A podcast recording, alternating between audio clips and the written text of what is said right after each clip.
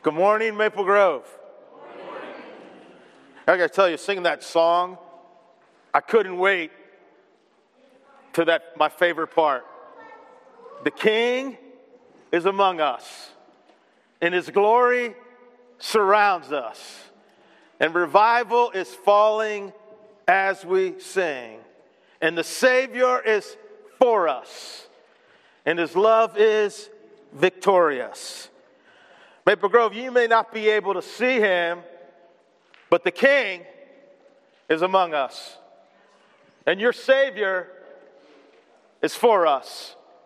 And I really believe that revival is arriving as we sing. Hey, I, I want to start off this morning. How you doing, darling? She forgot to move my screen. That's all right. You do so many things well. This one thing is all right. Anyhow, hey, I, I want to start off.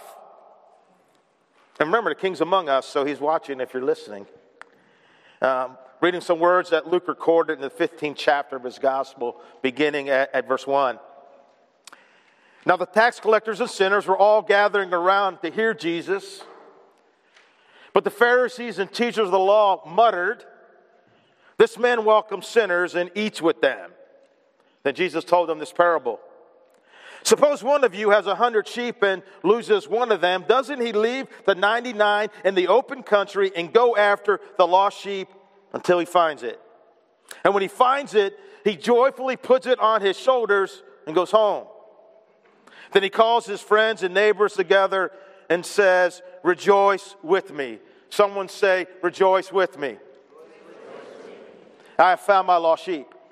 I tell you, in the same way, there will be more rejoicing in heaven over one sinner who repents than over 99 righteous persons who don't need to repent. Or suppose a woman has 10 silver coins and loses one. Doesn't she light a lamp, sweep the floor, and search carefully until she finds it? And when she finds it, she calls her friends and neighbors together and says, Rejoice with me. I have found my lost coin. In the same way, someone say, in the same way, I tell you, there is rejoicing in the presence of the angels of God over one sinner who repents. Heavenly Father, we humbly come into your presence this morning. God, we know whether we acknowledge or not that the King is among us, and we know that his glory surrounds us. And God, I pray that this morning as we lean into your word, that our hearts will be open and responsive, Lord. That whatever you tell us to do, we say yes. Lord, I pray that you help me to, to share your truth in a way that brings you honor. Help me to, in no way, get in the way of all that you want to accomplish. And Lord, I believe that you can do great things in our time of study today. I believe, but help me with my my unbelief. Amen. Okay, let's do this. This morning we're going to be wrapping up our deep dive into Matthew chapter 10, Jesus' mission discourse.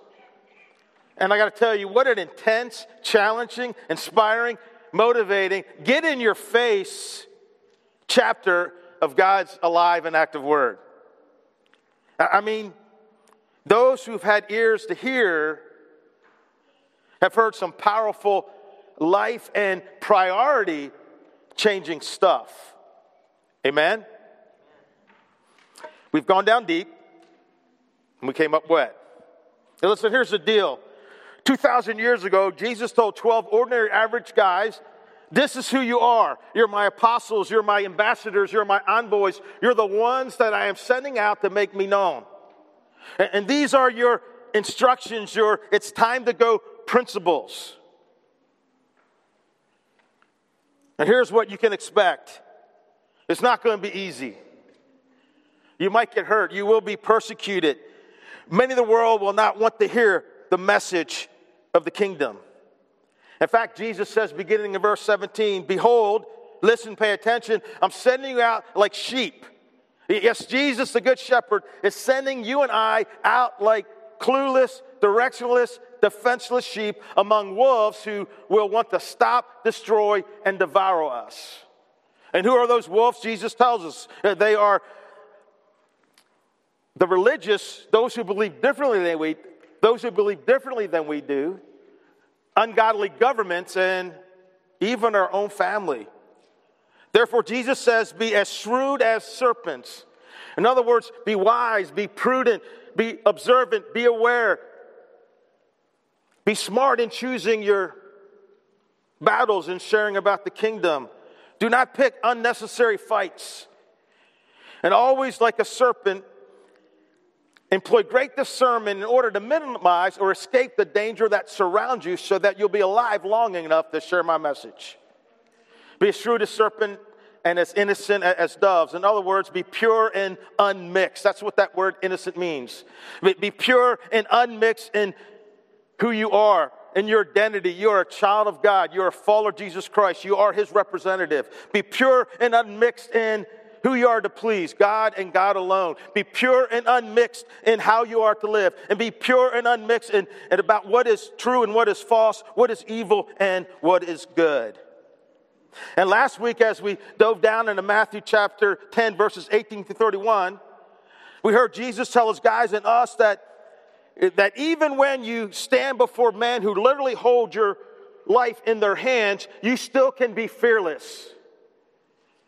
If you see, if you seize your purpose, and your purpose is to be a, a, witness to them and to the nations about who Jesus is and what his kingdom is all about. Matthew 10, verse 18. Uh, we can be fearless if we tap into the power, if we allow God, our Father, and his Spirit to speak through us to give us the words to say. Matthew 10, 19, and 20. Uh, we can be fearless if we hold on to the promise that if we stand firm, we will be saved. We will, brought, we will be brought safely to our heavenly home. Matthew 10, verse 22. We can be fearless when we remember God's plan for our lives. His plan for your life and mine is that we become more and more like Jesus. And when we become more and more like Jesus, if they hated Jesus, they will hate you. If they persecuted Jesus, they will persecute you. Matthew 10, 24 and 25. And we can be fearless if we maintain our perspective. If we remember that we will be vindicated, truth will triumph in the end.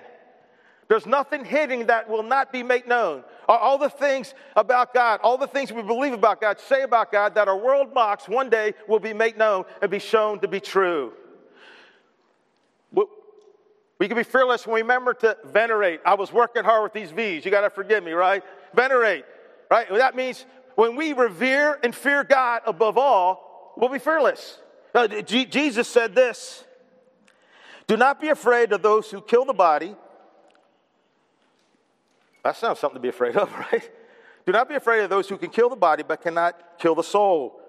Rather, be afraid of the one who can destroy both soul and body in hell. And we can be fearless if we remember that we are valued, that we matter to God a very much a lot. Uh, I did that. I wrote that on purpose because I thought it sounded good, right? It may not be grammatically correct, but it's Steve correct, right? We matter to God a very much a lot. If God knows when a sparrow falls to the ground, if He's actually literally numbered each one of hairs on your head, how much more does He care about you, especially what you're going through because you declared and displayed his kingdom. Matthew 10, 29 through 31. And that's where we've been in our deep dive into Jesus' mission discourse. And here's our text for today as we wrap up this study. It's another good one. Jesus says, Whoever acknowledges me before others, I will acknowledge before my Father in heaven. But whoever disowns me before others, I will disown before my Father in heaven. Do not suppose that I have come to bring peace to the earth. I did not come to bring peace, but a sword. For I've come to turn a man against his father, a daughter against her mother, a daughter in law against her mother in law. A man's enemies will be members of his own household. Anyone who loves their father or mother more than me is not worthy of me. Anyone who loves their son or daughter more than me is not worthy of me. Whoever does not take up their cross and follow me is not worthy of me. Whoever finds their life will lose it. Whoever loses their life for my sake will find it. He who receives me, he who receives you, receives me. And he who receives me receives the one who sent me. Anyone who receives a prophet receives a prophet's reward. And anyone who receives a righteous man will receive a righteous man's reward. if anyone gives even a cup of cold water to one of these little ones because he is my disciple, I tell you the truth, he will certainly not lose his reward. And that is our text for today, October the 1st, 2023, the first day of the final quarter of the year 2023. And before we dive into that, just a few real quick reminders, okay? Um, uh, first one, uh, Courtney mentioned I'm just going to mention it again. We're having our block party next week for the townhouses there, townhouses there, townhouses down the road, and for our neighbors. And, and uh, it's from 11 a.m. to 1 p.m. Uh, this is my cell phone. And I want you to text me. You can grab your phone right now. Some of you are in already. You're looking at the sports. Yeah, yeah. The Orioles won last. I know you're happy about that. Okay, but text me if you're coming. Yeah. Hey, yeah, I'm coming. And if you're coming, you bring a side to share. And, and this is an opportunity, right? I'm going to invite the guys. I'm going to tell the the project manager, Randy, hey, Randy, make sure your guys know that are hammering nails. Come on over on Saturday grab a burger, grab a hot dog, grab something to drink. We want to serve them as well. It's an opportunity just to meet some people. Who knows? You may have a conversation that God has already predetermined, a divine appointment that He said, hey, there's this person that God knows that if you're there, you'll share something with them that will really encourage them. And, and so uh, that's my phone number, you know, and, and I'm not doing a show of hands or fill something out. You know, you need to text me. Huh? I don't know if it's. Oh, I got some. Oh, okay, okay. Uh, uh, you know what? I need to turn it back on because it sounds cool. All right. There's one. Okay, that's the four that came in that you didn't get to hear. All right. Uh, but again, you know, if you're available, you, you, should come, right? You should come. And after you hear the message today, you're probably going to want, hey, see, what's that number? Because I'm coming, right? All right. Um, here's the next announcement. Um, you know, Invite Sunday is October the 15th. There we go. All right.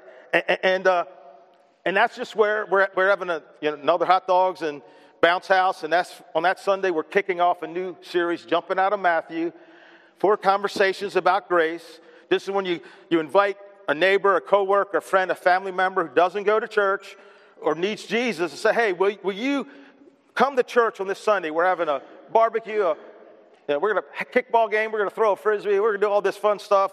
Hey, you want to come to that? We have these cards on the back you can give them. It has our service time. It has our website, and, and say, hey, here you go. Would you like to come? Right? And, and if you don't, guess what? If you don't invite that person, they're not going to come. Right? If you invite them, they may not come. Right? But they they might. And so, please be involved in that. Now, something else. It's the first Sunday of the fourth quarter of the year 2023. And, and, and I think the fourth quarter could be your best quarter. And as I think about fourth quarter comebacks, this is Super Bowl 51. As you can see, there are four minutes and 49 seconds left in the third quarter. It's 38. New England is down by 28 to 3 against the Atlanta Falcons, right? What's going to happen? I've watched it a hundred times since, and I, I, don't get stressed now when I watch it because I know the ending. And I always say that's how we should be about our life, right? We know the ending, we win. We're in heaven forever, right? So don't get stressed out if the scoreboard doesn't look good right now in your life because in the end, you're going to win and you're going to be with Jesus. Amen? Uh, but fourth quarter comebacks are great. And, and they came back and they won. And w- what I'm going to do right now, we're going to take two in just a second. And during take two, I'm going to pass these little buggers out to you. And, and uh, uh, this is the Groves 2023 finish strong commitment. And at prayer last Sunday, I brought this out because this is pretty much, except for a few tweaks, something I did in 2013, 10 years ago. And so, with the guys in the prayer group, I pulled this out and I said, Guys, let's go over this and love it or list it, right? I said, Hey, do we love it or list it, get rid of it? And, and so they said, Love it, love it, love it. And so you can see here, here's these commitments I'm asking people to make.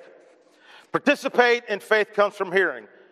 Now, I'm going to be sending out, I invited some already, but I'll go through our text and email. We're doing a brand new uh, chapter a day, Word of God Speak. It'll begin with the Gospel of Luke. That starts on tomorrow, okay?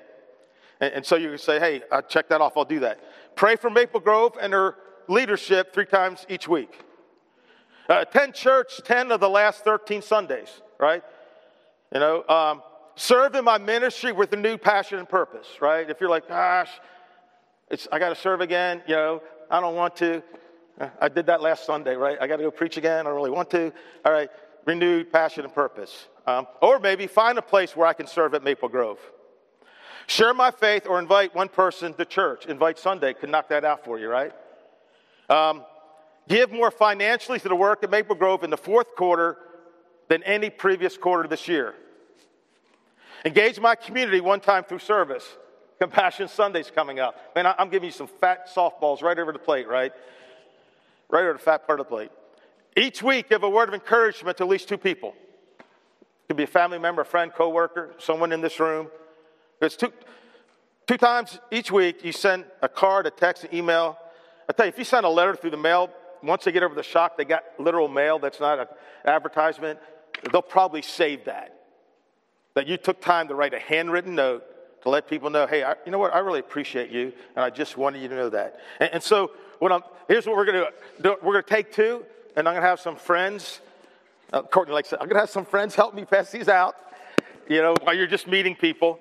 And you're going to take this home with you, and you're going to pray about it. And, and you can either bring it back next week once you fill out what you're going to do. It's got your name, your email, your cell number, so I can stalk you after you make your commitments you know, so I can pray for you and encourage you. Uh, but either bring it back or take a picture and send it to me. And, say, and I guarantee that if we do this, it, like, there's nothing unbiblical there. Matter of fact, these are things we should already be doing, right? And, and so I guarantee if you do this, you'll find your spiritual life deeper and we'll find this church stronger, which I say is, is a win for everybody. Amen? So, hey, take two, get up, welcome those around you, and some of my friends will help me pass these out. Heavenly Father, help us as we do some more study of your word. Give us open hearts. In Jesus' name, amen. Again, with these cards, you can fill it out. I have a, I have a basket you can put them in um, next week. But I don't want you to fill it out. Really think about it and pray about it, right? And, and then you know, if you don't want to bring it back, just snap a picture and send it to me, all right? So we just keep track and we can pray for each other. Um, uh, okay, uh, uh here's how we're going to attack these 11 verses. We're going to we're going to unpack three statements. Acknowledge him publicly, Matthew 10, 32 and 33. Love him supremely, Matthew 10, 34 through 39. And then rejoice with him expectantly, Matthew 10, 40 through 42. All right? So, first, acknowledge him publicly. Jesus says, whoever, and, and, and, this is a word that just means all or everyone. Okay, whoever acknowledges me, and, that word acknowledge is the, the word homologeo, and it means to confess, to declare, to affirm. It means to say the same thing, it, it, it means to identify with. Whoever acknowledges, acknowledges me before others. It's this word acknowledge, homologeo, is the same word that's used in Romans chapter 10, verses 9 and 10, uh, where Paul writes, If you confess, if you declare, if you affirm, if you agree with your mouth that Jesus is Lord, and believe in your heart that God raised him from the dead, you will be saved. For with the heart one believes and is justified, with the mouth one confesses, one declares, affirms, and is saved. It's the same word that John uses in 1 John chapter 1 verse 9 uh, where he says, you know, if we confess, if we agree, if we say the same thing about our sin that God does, he is faithful and just and will forgive us of our sins. Whoever acknowledges me before others, in other words, whoever publicly before others confesses, declares, affirms, identifies with Jesus, saying, Hey, this is who Jesus is. He is God the Son. He is the Word become flesh. He is our Savior, our Creator, the King of kings, and Lord of lords. He's the way, the truth, and the life. And whoever confesses that I belong to Him, He's my Lord, and my life is His alone. Whoever acknowledges me before others, I will also acknowledge before my Father in heaven. Uh, yesterday, in our Faith Comes from Hearing devotional, it, it began with these words A wise person once said, To always live with the end in mind. To always live with the end in mind. And when I read that yesterday, my mind immediately thought about the end that I and everyone who's ever lived will one day find ourselves in. When we're standing before the throne and judgment seat of God. And Jesus saying in Matthew 10 that if we have acknowledged Jesus for others at that moment, he will acknowledge us before the Father. Jesus talks about that many times in Revelation. He said in Revelation 3 5, the one who is victorious will, like them, be dressed in white I'll never blot out their names from the book of life, but I will acknowledge them, I will affirm them, I will affirm that name before my Father and his angels. I mean, seriously, think about it. One day, you will find yourself standing before the throne and judgment seat of God in all his glory with thousands upon thousands, with 10,000 times 10,000, that's 100 million angels crying out, Holy, holy, holy is the Lord God Almighty, who was and is and is to come, with the 24 elders bowing before the throne. With everyone crying out, Worthy is the Lamb who was slain to receive power and wealth and wisdom and strength and honor and glory and praise. Yes, we are to live with the end in mind. So there I am, one day standing before that throne. I don't know about you. I'm pretty sure that my heart will be pounding and racing. Uh, my knees will be knocking. My palms sweating. As I stand there before God in all his power and glory and holiness, I'm pretty sure that I might begin to think, do I even have a right to be here? Am I going to be okay? And then I hear the voice of Jesus thunder as he puts his right arm around me and he says, Abba, Father.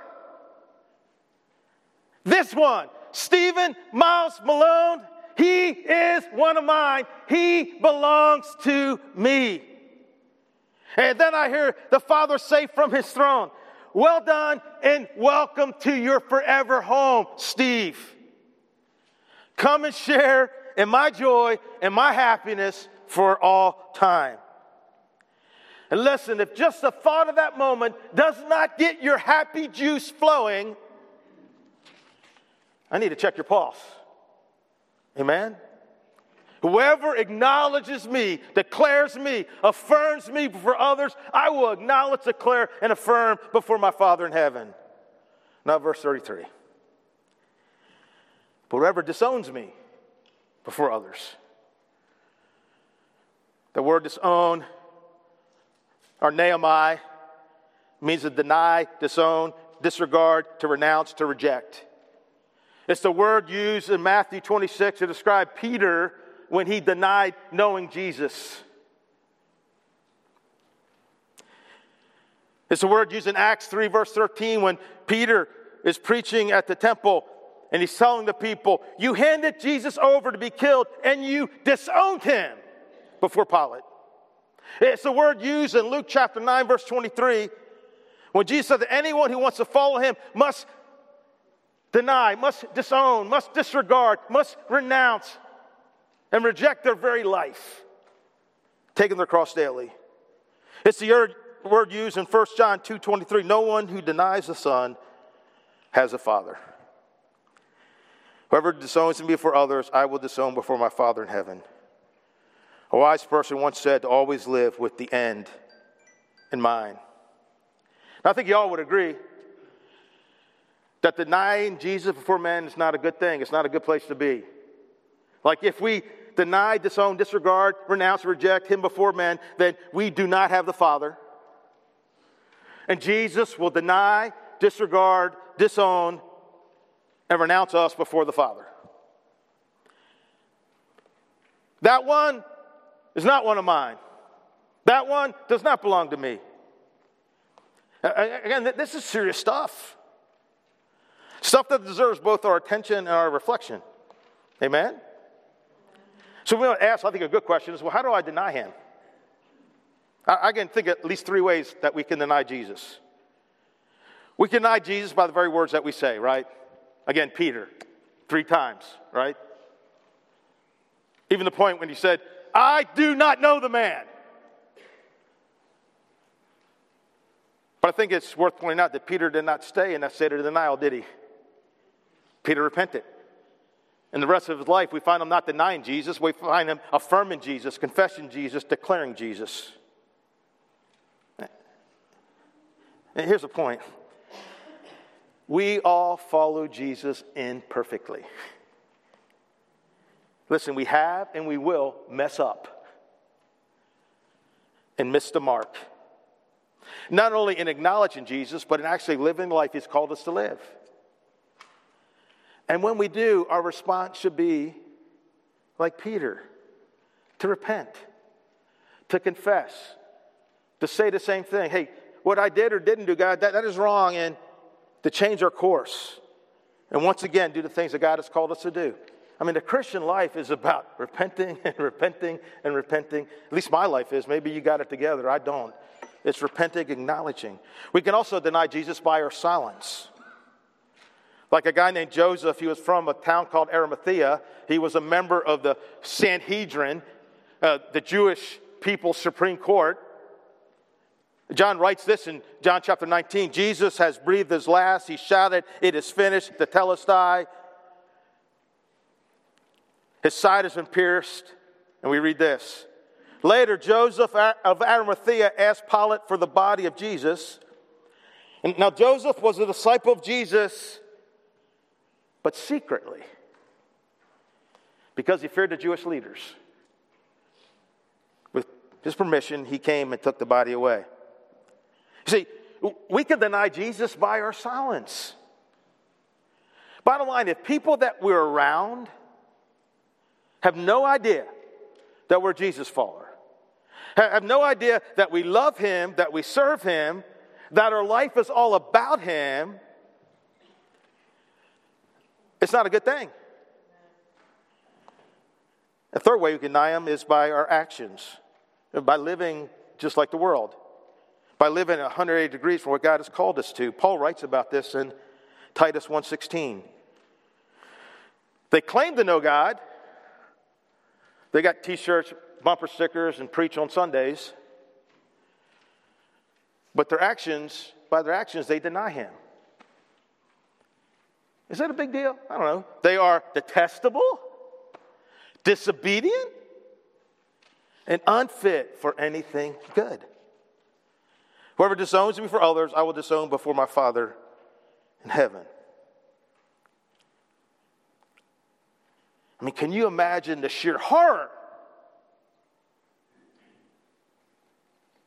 of one day standing before the throne and judgment seat of God?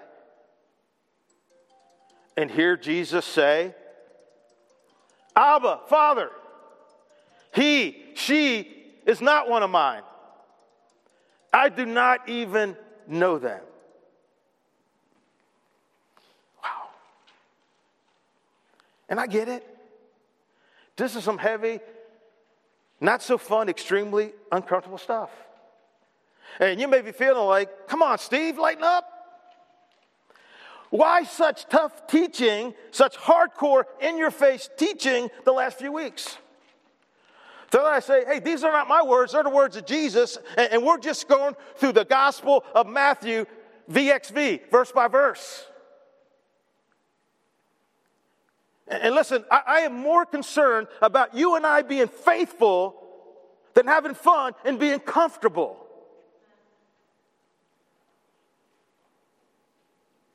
Understand, we need to live our lives on this earth, however many years the Lord gives us, with the end in mind.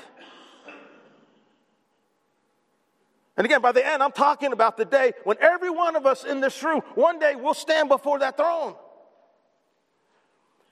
And as your pastor, I want you to hear as Jesus puts his arms around you, Abba Father, he, she is one of mine.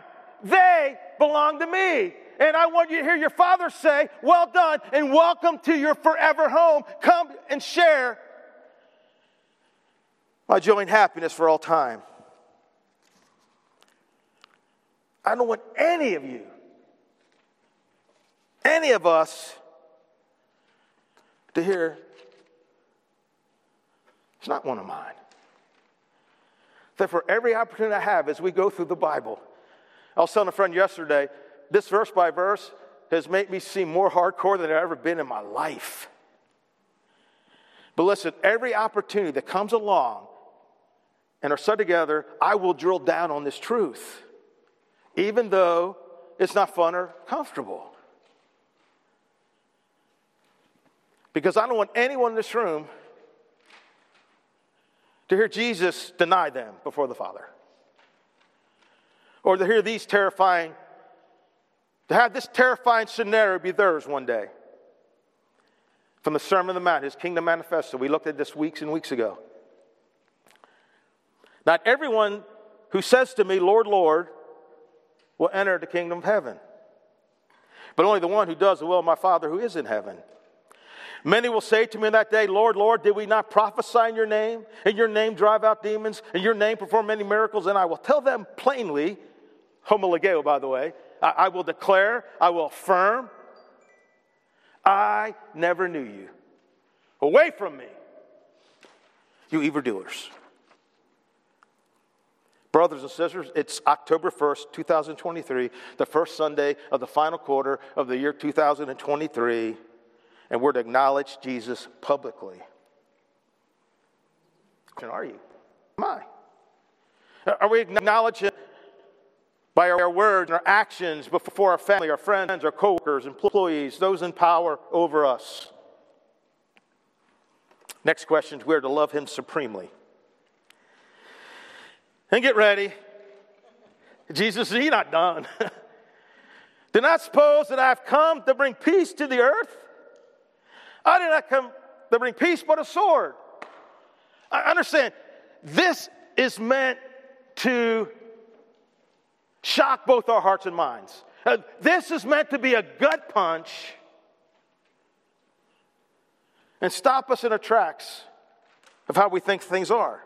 I mean, we hear this and we're thinking, hey, wait a minute, Jesus, didn't Isaiah say that you're the Prince of Peace? Isaiah 9, 6, and 7. And that the greatness of your government and peace, there will be no end. And, didn't Isaiah also said that your kingdom will be proclaimed and your peace proclaimed from the mountains? And didn't the angels cry out to the shepherds? Glory to God in the highest and peace on earth. And didn't you say in John 14, Peace I leave you, my peace I give you? And in John 16, I've told you these things that you may have peace in me. And didn't Paul start every one of his letters? Every one. Grace and peace from God. And didn't Paul write in Romans 5, verse 1 Since we have been justified through faith, we have peace with God through our Lord Jesus Christ. I mean, Jesus, all throughout scriptures, we read about how, how you came to bring the peace of God and help us make peace with God. Jesus says, Yeah, you're right. That's true. But before peace comes, a sword comes. Before peace comes, a cutting comes. Before peace comes, a dividing comes. And, what is a sword? For the Word of God is living and active, uh, sharper than a double edged sword. It penetrates even to dividing soul and spirit, joints and marrow, and it judges the thoughts and attitudes of the heart.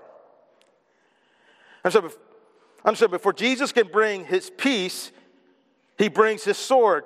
A sword that penetrates, a sword that cuts, a sword that divides, a co- sword that causes people to choose to acknowledge him or to deny him. Uh, you see, there's no middle ground with Jesus. We're either for him or we are against him. We either acknowledge him or we deny him. And I suppose I've come to bring peace on the earth. I've come, not come to bring peace, but a sword. And, and then Jesus gives us two examples where the divide, where the cutting is most painful. And he tells us that we must love him more than we love our family, or we're not worthy of him. He says, For I've come to turn. Uh, that word turn means to cut into two parts. It suggests the idea of inciting a revolt or showing or sowing discord. You see, Jesus' driving passion is peace, but not at the expense of truth and discipleship. For I've come to turn, to incite a revolt, to sow discord. I've come to turn a man against his father, daughter against her mother, daughter in law against her mother in law. Man, enemies will be members of his own household. And I get that family can be important to us today, but back then in that culture, it was even more important. Family was like everything. Listen, uh, when a son decided to follow Jesus, say, hey, dad, you know what? I'm not going to the temple anymore to offer any sacrifices because Jesus provided a sacrifice once and for all time. So I, I won't be doing that with the family anymore. It was a huge deal. I mean, sometimes they would literally have a a funeral for that family because they were family members because they were dead to them now. He says, Anyone who loves their father or mother more than me is not worthy of me. Anyone who does not love their son or daughter, anyone who loves their son or daughter more than me is not worthy of me. Bottom line, Jesus, the real Jesus, the Jesus we find in the Bible, not some Jesus we made in our own image. We can do that, right? Sometimes people say, don't, I don't hear so much of the Bible, just give me Jesus. I'm here to tell you guys, there is no Jesus without the Bible, right? Your Jesus you made without the Bible is a Jesus of your own imagination. That's why he agrees with you all the time, right? He likes what you like, he dislikes what you dislike. But the real Jesus, who calls us to follow him and love him by obeying his commandments, this Jesus demands that who he is and that the life He calls us to must come first before our family, for our spouse, for our husband, for our parent, for children, must come first.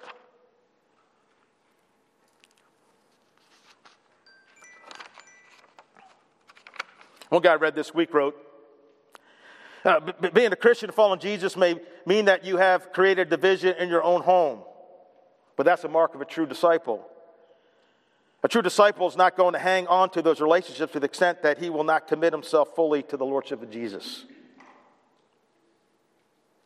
He goes on to say, uh, There are wives that will not come to Christ for fear of separation from their husbands. There may be husbands will not come to Christ for fear of separation from their wives. Their children will not come to Christ for fear of their father or mother, vice versa, and etc., he writes. See, there will be people who will not take a stand for Christ because they want to maintain the family thing. And Jesus says a true disciple will forsake his family. Now, it doesn't have to be that way, right? I mean, when I came to Christ, first generation, first generation Christian, my family did not disown me, right? I didn't have to choose. You can't love Jesus and love us too. But if that time ever comes, that's the test for us. Are we willing to love Jesus more?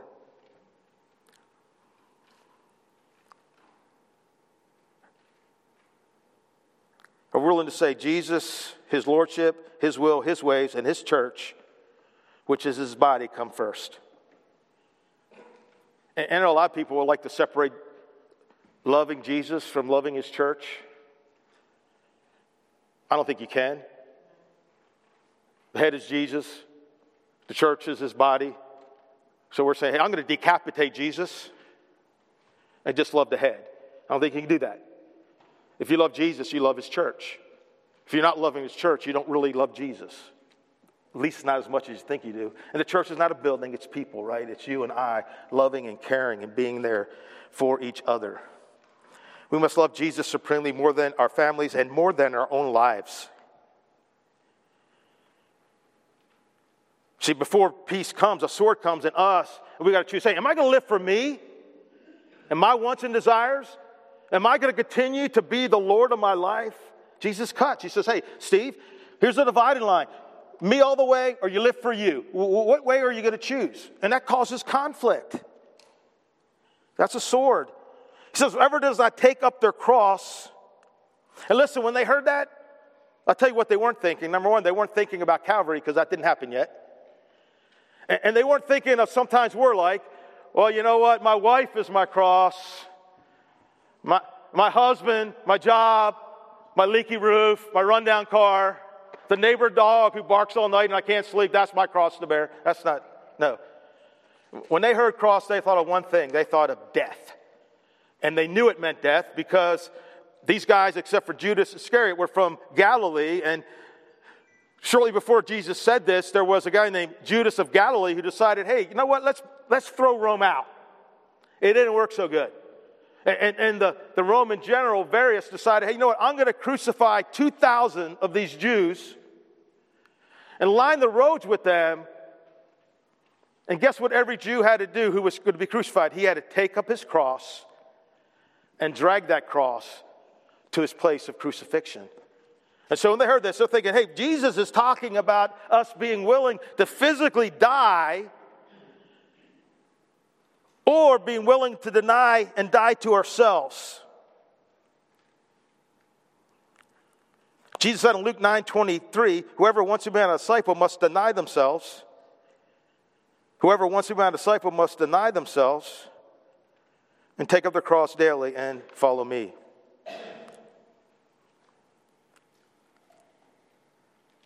Jesus says, Whoever finds his life will lose it.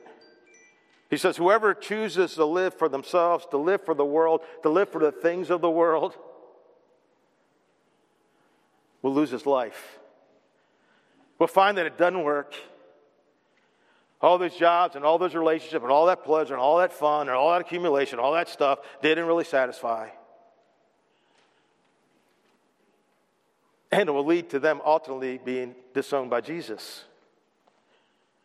Whoever wants to save his life will lose it. Luke 9, 24 and 25. Whoever loses life for me will save it. What good is it for someone to gain the whole world? Oh, what a great guy. What a great entrepreneur. What a great innovator. Yay, let's applaud him. Let's, let's build a statue to him. And yet forfeit or lose their very self. We must love Jesus supremely. More than our family, more than our careers, more than our dreams, more than our wants, more than our habits, more than our hobbies, more than our stuff, more than our homes, more than our money, more than anything. Do you love Jesus supremely? Do I love Jesus supremely? Maybe we should reflect on that week. Maybe we should reflect on that this week and say, hey, by the way I live and the way I allocate my time and resources and energy and passion, am I demonstrating that I love this thing, that thing, that person more than I actually love Jesus?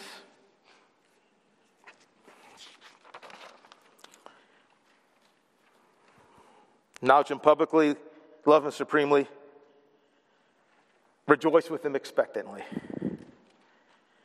Jesus ends with a very positive note. We're like, woo, thank you, Jesus, right? Hey, hey, guys, it's not all doom and gloom. It's not all negative stuff. Yeah, you will get hurt. People will hate you, persecute you. And the sword I bring, when you bring the sword of my word into your world, it will divide and cut, but it's not all negative. And he says some pretty cool things. And so we are to rejoice with him expectantly, number one, when people find real life. He says, Whoever loses their life for my sake will find it. We'll find what? We'll find real life. Uh, we'll rejoice when the people we're sharing with find the full, abundant, satisfying life that Jesus came to bring them. John 10, verse 10. We'll rejoice when they discover that Paul discovered that to live is Christ. And we'll rejoice when they take hold of life that is fully life. 1 Timothy chapter 6. A life that is all about having, we'll rejoice when they have a life that's all about a living hope. 1 Peter 1 3 will rejoice when they have a life that, that experiences a peace beyond all understanding. Philippians 4 7. Will rejoice when they get to experience an inexpressible and joyous joy. 1 Peter 1 verse 8. Joy even in the midst of hardship and suffering. James 2 through 4. Will rejoice when they get to experience a glory that will be revealed to them that is greater than their present suffering. Will rejoice when they discover a life that is content in every circumstance, whether well fed or hungry, living in plenty or in want, through Christ Jesus, who gives them both contentment and strength. Philippians 4 12 and 13 will rejoice when they have a life that's all about their past being forgiven, their future in heaven being guaranteed, and their presence being present being filled with the glory and power of God. Ye many, because you declared and displayed the kingdom, will find real satisfying life.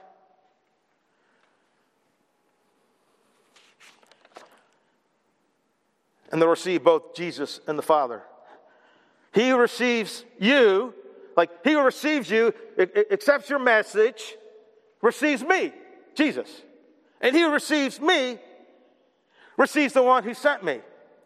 Uh, that word receive means to, it means to accept, to take a hold of. The one who receives you and your message receives Jesus, receives salvation, receives forgiveness, receives grace, receives his righteousness as a robe to wear. And, the one who receives Jesus receives the Father, receives adoption, becomes his child.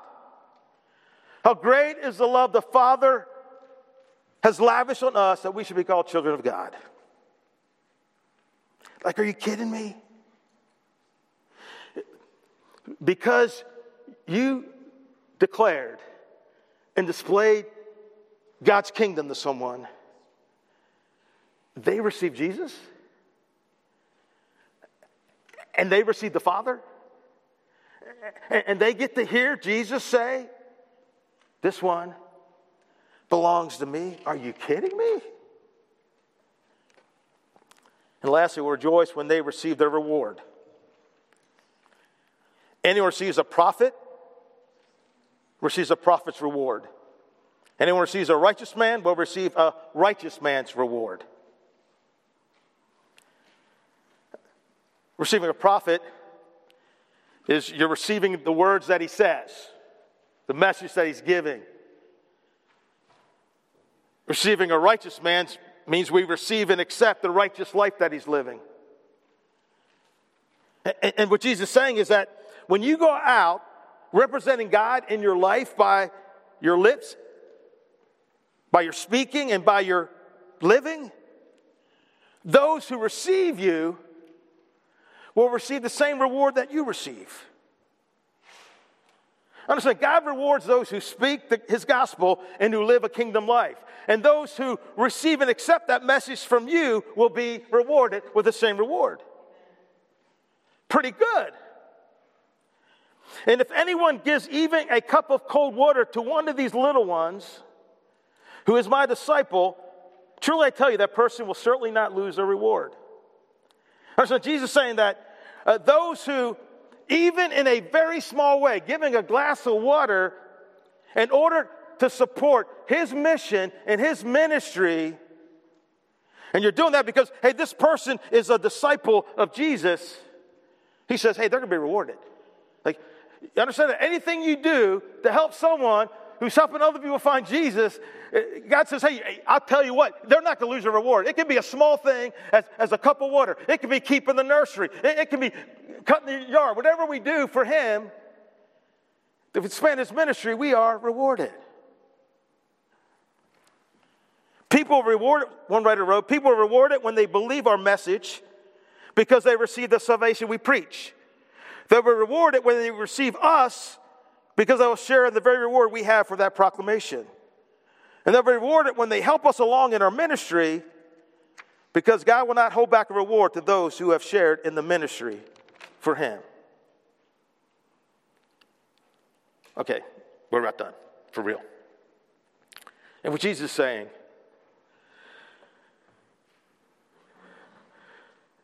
When, when we D and D his K, when we declare and display his kingdom, that's pretty hip and cool right there, wasn't it? Some of you are going to write that down. You're going to use that this week, right? When we do that, listen, this is so incredible. And this is why, even though it's tough and hard, we get persecuted, we get let down, we mess up, we fall. But when we do that, we become a source of blessing and reward for other people. Like they will find real life. They will receive both Jesus and the Father. And they will be rewarded for accepting and receiving the message of the kingdom and the righteous lifestyle of the kingdom. And they'll be rewarded for sharing in the work of his mission and ministry. In the end, when all is said and done, they will receive Jesus. I mean, picture this. I was in a prayer time this morning, I was, I was picturing the scene. Like, oh, this is, that'd be so cool. You're in heaven. You've already got that, hey, this one's one of mine, and you're sitting off to the side. And someone you took the time to share with is now standing there. And Jesus looks at them. It's that family member you've been praying for, it's that friend, it's that coworker, it's that classmate.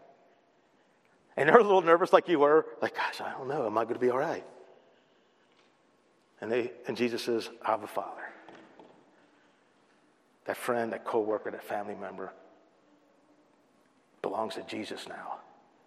And they look over at you and they wink their eye and they mouth two words thank you. See, we get to be a part and join God in this incredible opportunity of changing people's lives now and changing their eternities. So, despite the fact that it's hard and difficult, Jesus ends so positively. It's the first Sunday of the final quarter of 2023. Some opportunities, like maybe somebody that's coming from our, our neighbors to the block party will be standing there because we had that block party and you showed up and had a conversation with them. You cook something really awesome. Hey, you cooked this. Well, I cooked this. Wow, this is awesome. Who knows what God would use it, right? Or maybe it's that friend you're going to invite to Invite Sunday. Or maybe it's because you said, you know what? I've been walking through the doors on Sunday and I haven't really invested myself into the ministry here. And you're going to say, hey, I'm going to, I'm going to help out. Where can I help out? You're going to give a cup of cold water and you'll certainly not lose your reward. And so I just want to encourage you, man. October, God is wanting to do great things. I believe He can. I'm asking Him to help me with my unbelief. But please don't miss the opportunity that we have. Because I can't think of no better feeling, can you? To see that person you love, look, you, look in the eye and just say, Thank you. Thank you so much. Thank you for making the effort. Thank you for sharing Jesus. Thank you for showing me what this life looks like. Would you guys stand with me? We're going to take communion.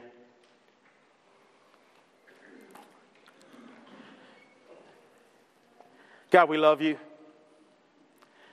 And God, may we live our lives with the end in mind and live it expectantly, knowing That when we stand before you because of our faith in you, our commitment to you, our love for you, that when we stand before you, you're going to say, This one belongs to me.